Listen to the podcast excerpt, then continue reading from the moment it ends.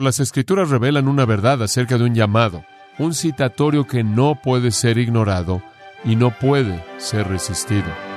Es el citatorio obligatorio, contundente por parte de Dios.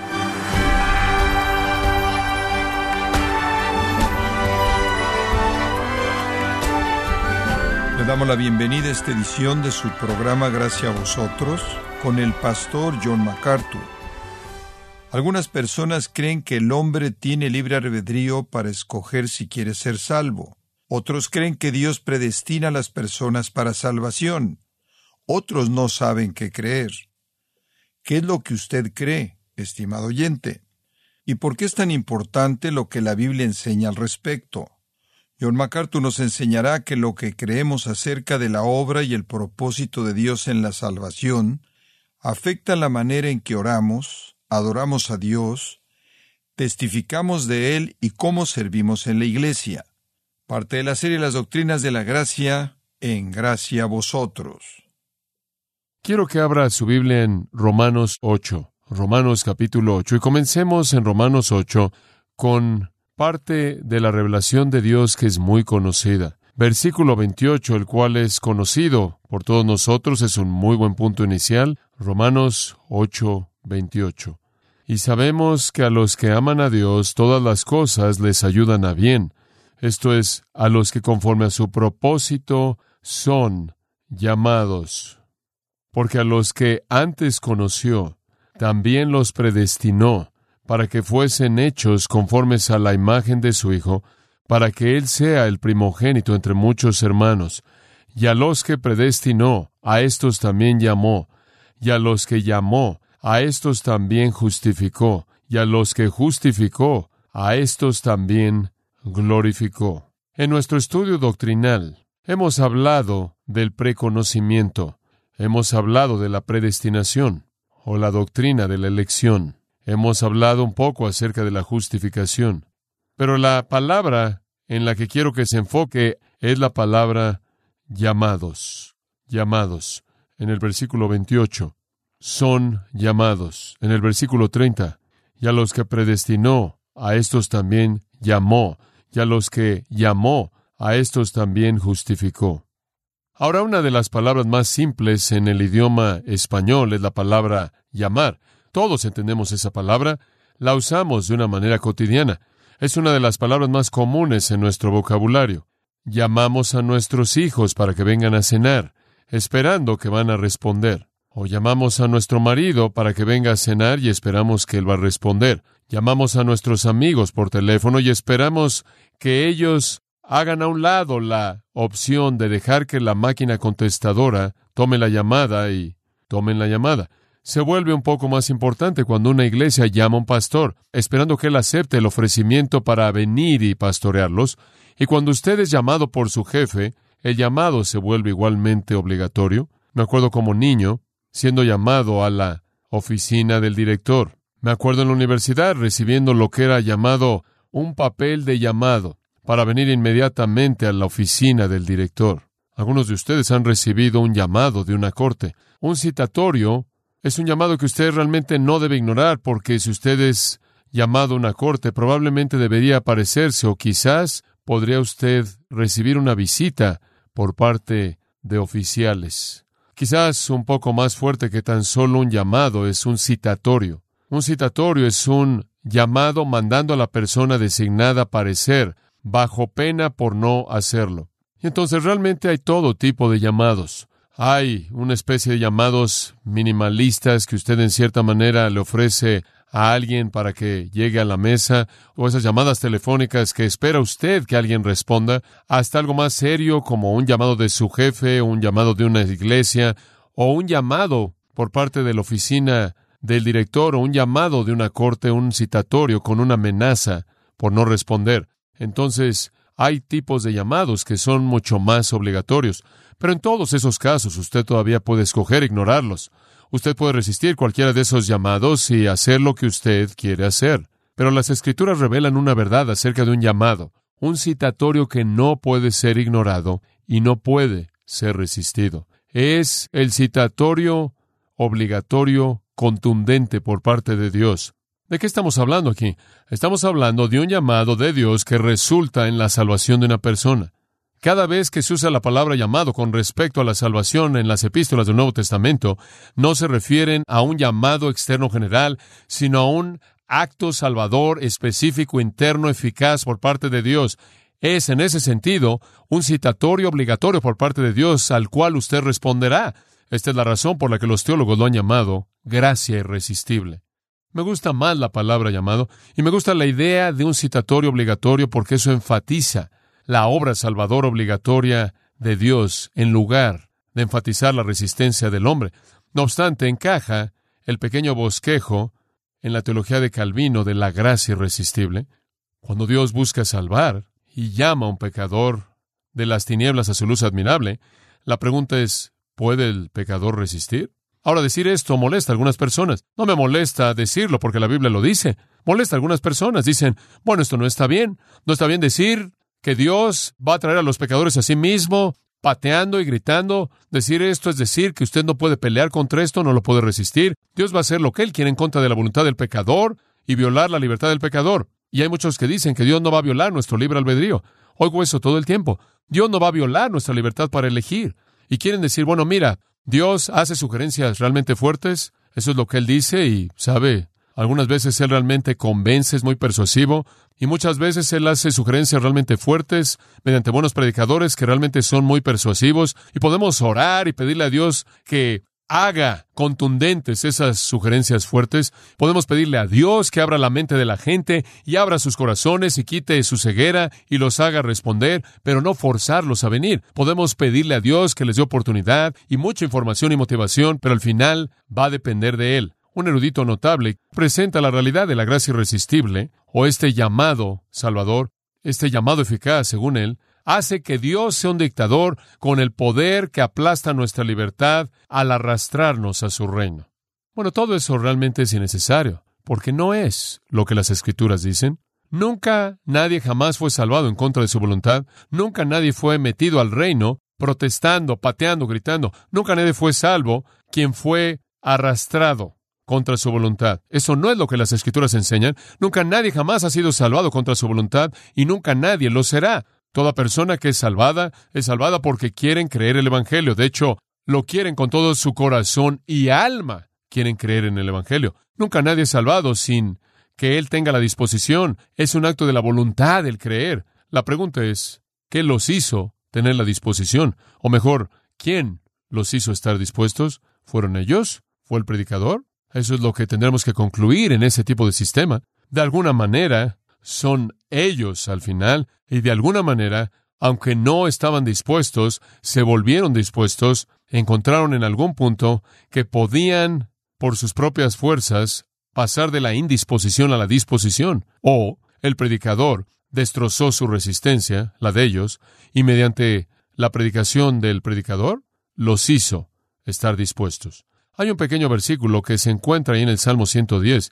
No tiene que buscarlo, simplemente Escuche, los Salmos 110.3 dice esto, tu pueblo estará dispuesto en el día de tu poder. Realmente bueno, tu pueblo estará dispuesto en el día de tu poder. Ningún pecador jamás va a estar dispuesto hasta que el poder de Dios viene sobre ese pecador. No hay nada en el pecador para hacerlo dispuesto, no hay nada en el pecador inclusive bajo los mejores esfuerzos del predicador.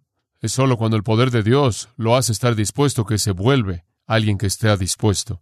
¿Estoy seguro de eso? Absolutamente. Ningún pecador tiene la capacidad de estar dispuesto. ¿Puedo probárselo? Observe Romanos capítulo 3.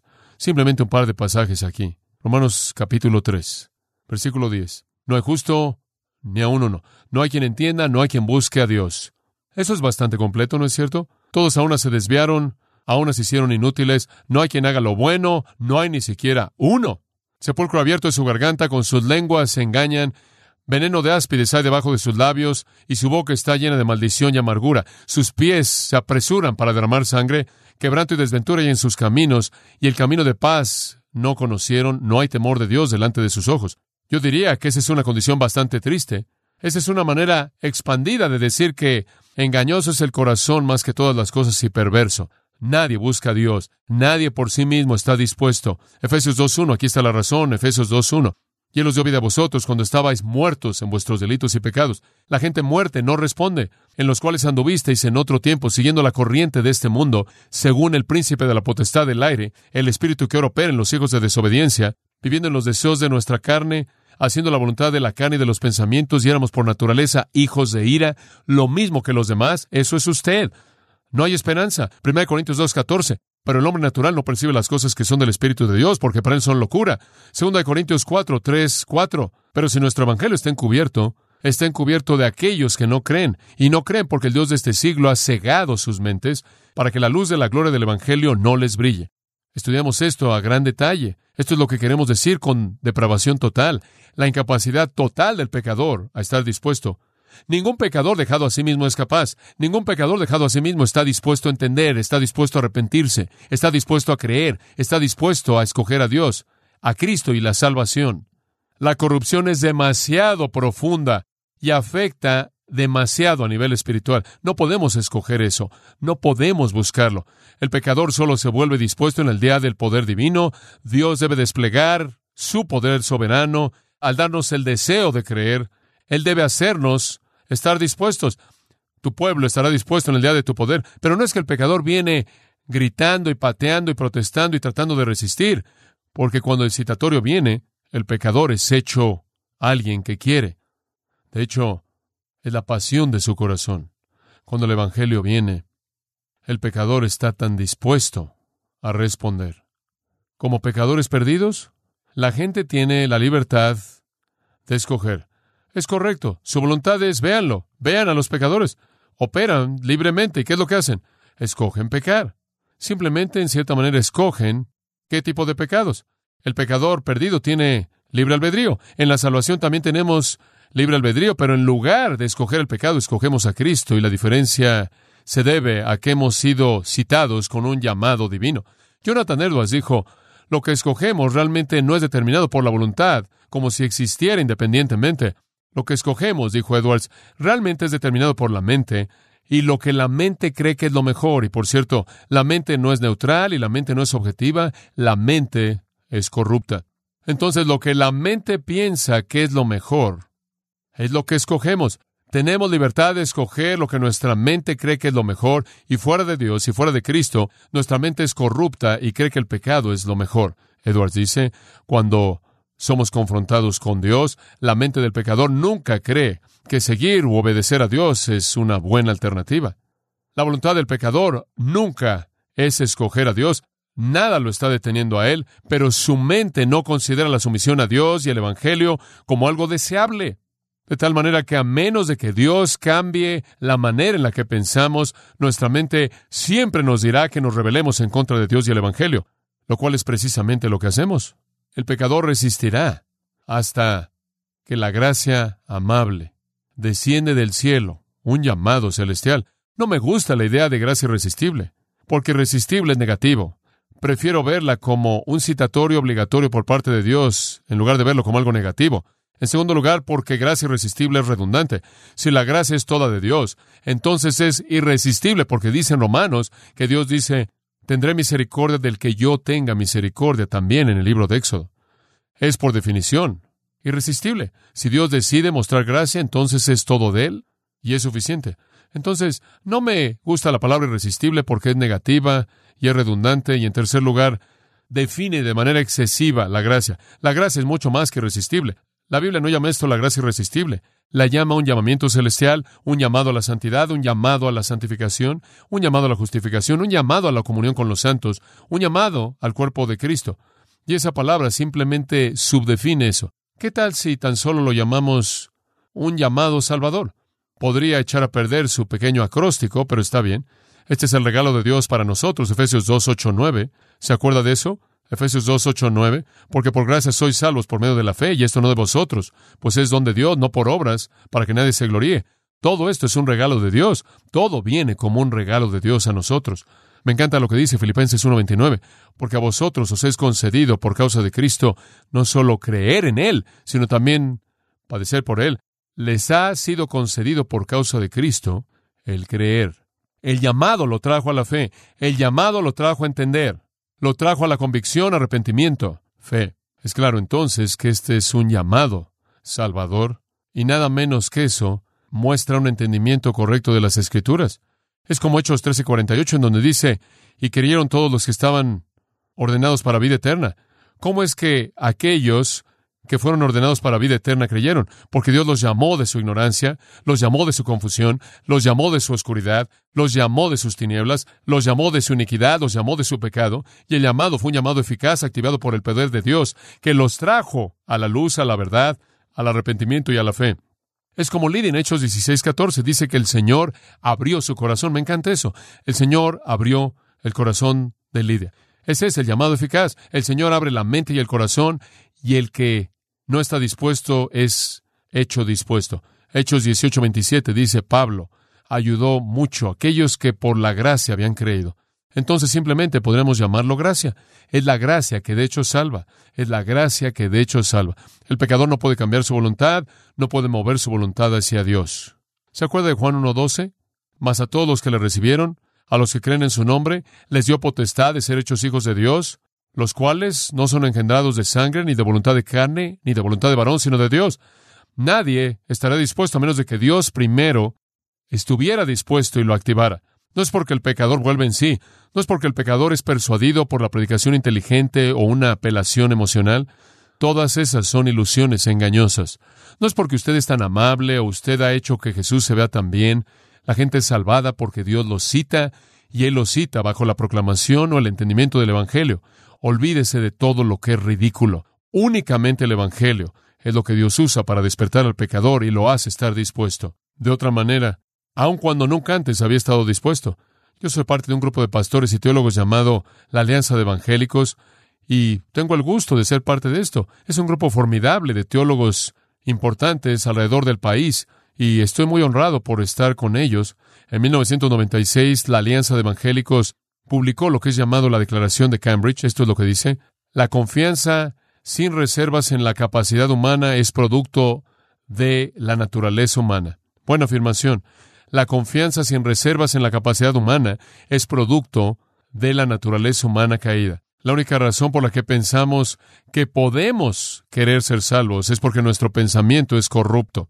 Y continúa diciendo, esta confianza falsa, ahora ya en el mundo evangélico, del evangelio de la autoestima y del evangelio de la salud y la prosperidad, de aquellos que han transformado el evangelio en un producto que debe ser vendido, y pecadores que han sido convertidos en consumidores que quieren comprar, a otros que tratan la fe cristiana como ser simplemente verdadera porque funciona. La gracia de Dios en Cristo no es meramente necesaria. La gracia de Dios en Cristo no es meramente necesaria, sino que es la causa única eficiente de salvación. Confesamos que los seres humanos nacen estando espiritualmente muertos y son incapaces inclusive de cooperar con la gracia regeneradora. Además, la declaración dice, Reafirmamos que en la salvación somos rescatados de la ira de Dios por su gracia únicamente. Es la obra sobrenatural del Espíritu Santo que nos trae a Cristo a liberarnos de nuestra esclavitud del pecado y resucitarnos de la muerte espiritual a la vida espiritual y negamos que la salvación es en manera alguna una obra humana, métodos humanos, técnicas o estrategias por sí mismas no pueden lograr esta transformación. La fe no es producida por nuestra naturaleza humana no regenerada. Fin de la cita. Ahora me encantan los himnos. Se me dio una Biblia del año 1672 y en la parte de atrás alguien ha tomado los 150 salmos y los colocó en metro y rima. Estoy determinado a escribir algunos himnos más en los años venideros. Simplemente me encanta la buena música. Y uno de mis escritores favoritos, Carlos Wesley, ahora usted tiene que entender que los hermanos Wesley eran anticalvinistas. ¿Y sabe una cosa? El calvinismo al que se oponían era bastante malo. El calvinismo se había corrompido en los días de los Wesleys y era áspero e inflexible y muchas de las personas que promovían el calvinismo no tenían nada de cristianos.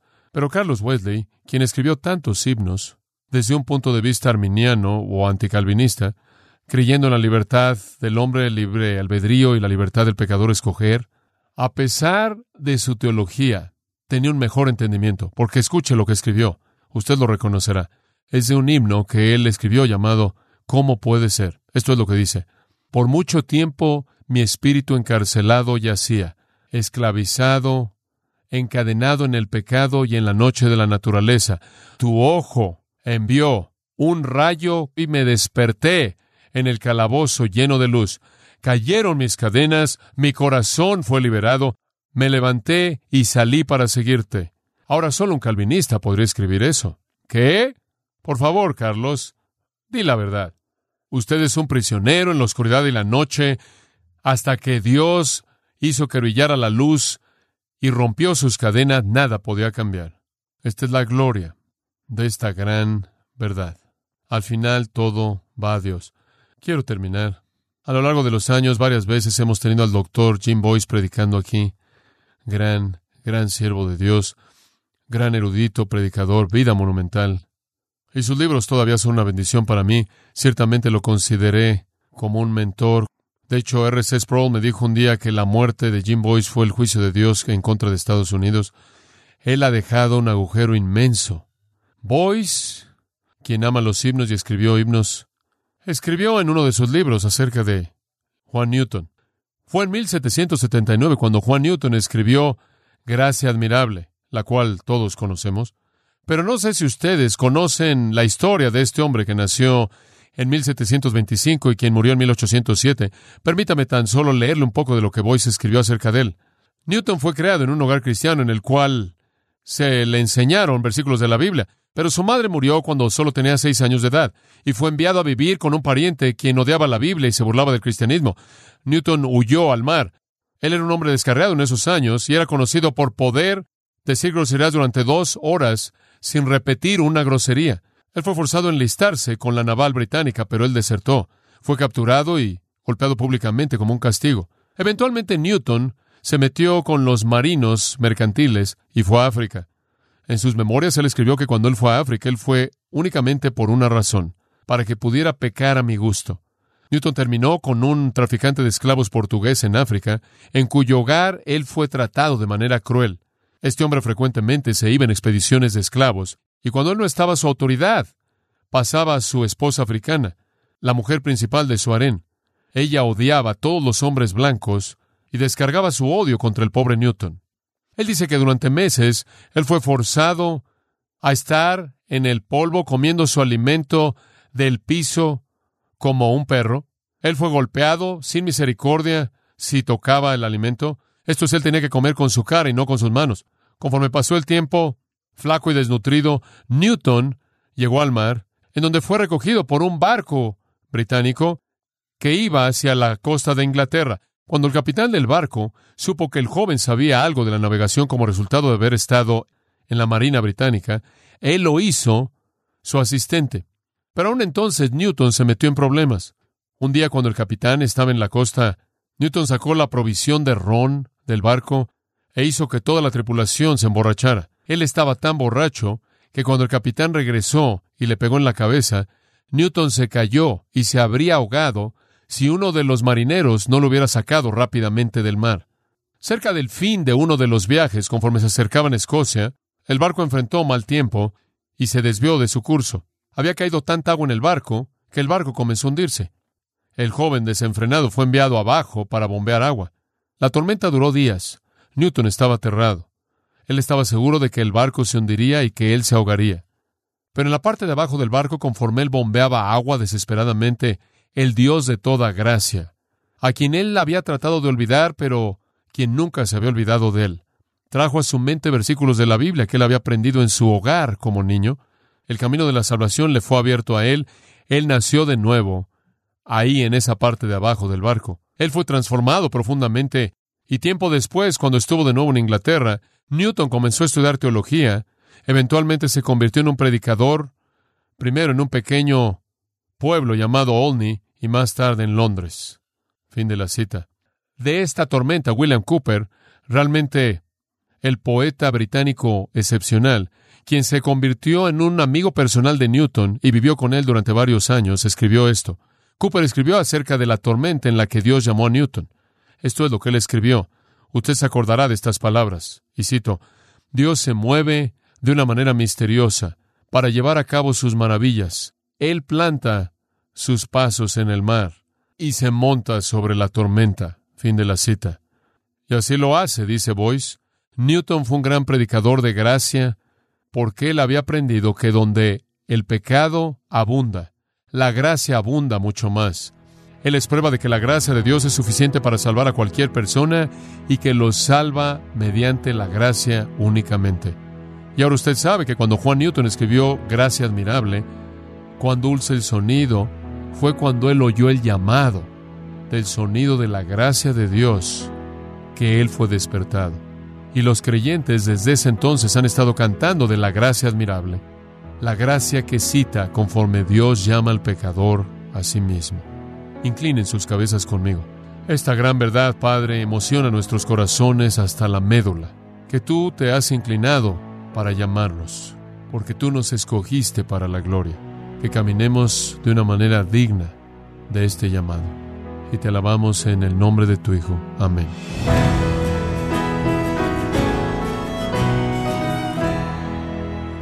John MacArthur nos enseñó que el Evangelio es lo que despierta el corazón del pecador, y es Dios quien les da la fe a los pecadores para que éstos crean en el Evangelio de Cristo.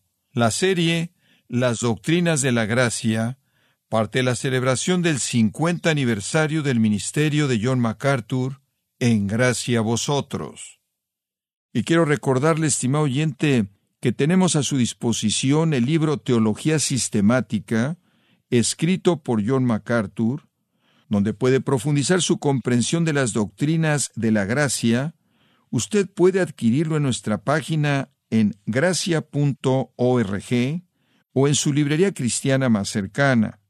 Y también me permito recordarle que puede descargar todos los sermones de esta serie Las Doctrinas de la Gracia, así como todos aquellos que he escuchado en días, semanas o meses anteriores, en gracia.org. Si tiene alguna pregunta o desea conocer más de nuestro ministerio, como son todos los libros del pastor John MacArthur en español, o los sermones en CD, que también usted puede adquirir, escríbanos y por favor mencione la estación de radio por medio de la cual usted nos escucha en gracia a vosotros. Es importante conocer no solo el país y ciudad de donde usted nos escucha, sino también la radio. Para quienes contactan nuestro ministerio por primera vez, pueden solicitar una copia del mensaje de promoción sin costo alguno, un mensaje por oyente únicamente.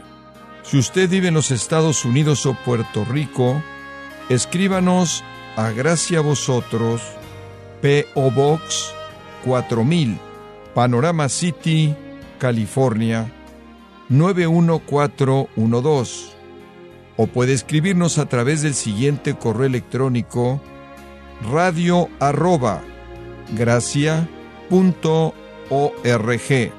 Bueno, en nombre de John MacArthur y el personal de este organismo, queremos darle las gracias por su tiempo y sintonía y queremos pedirle que no deje de orar por este ministerio, como también por la estación de radio por la cual usted nos escucha de lunes a viernes.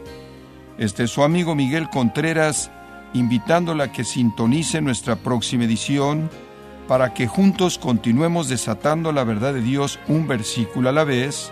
No se lo pierda, aquí en Gracia a Vosotros.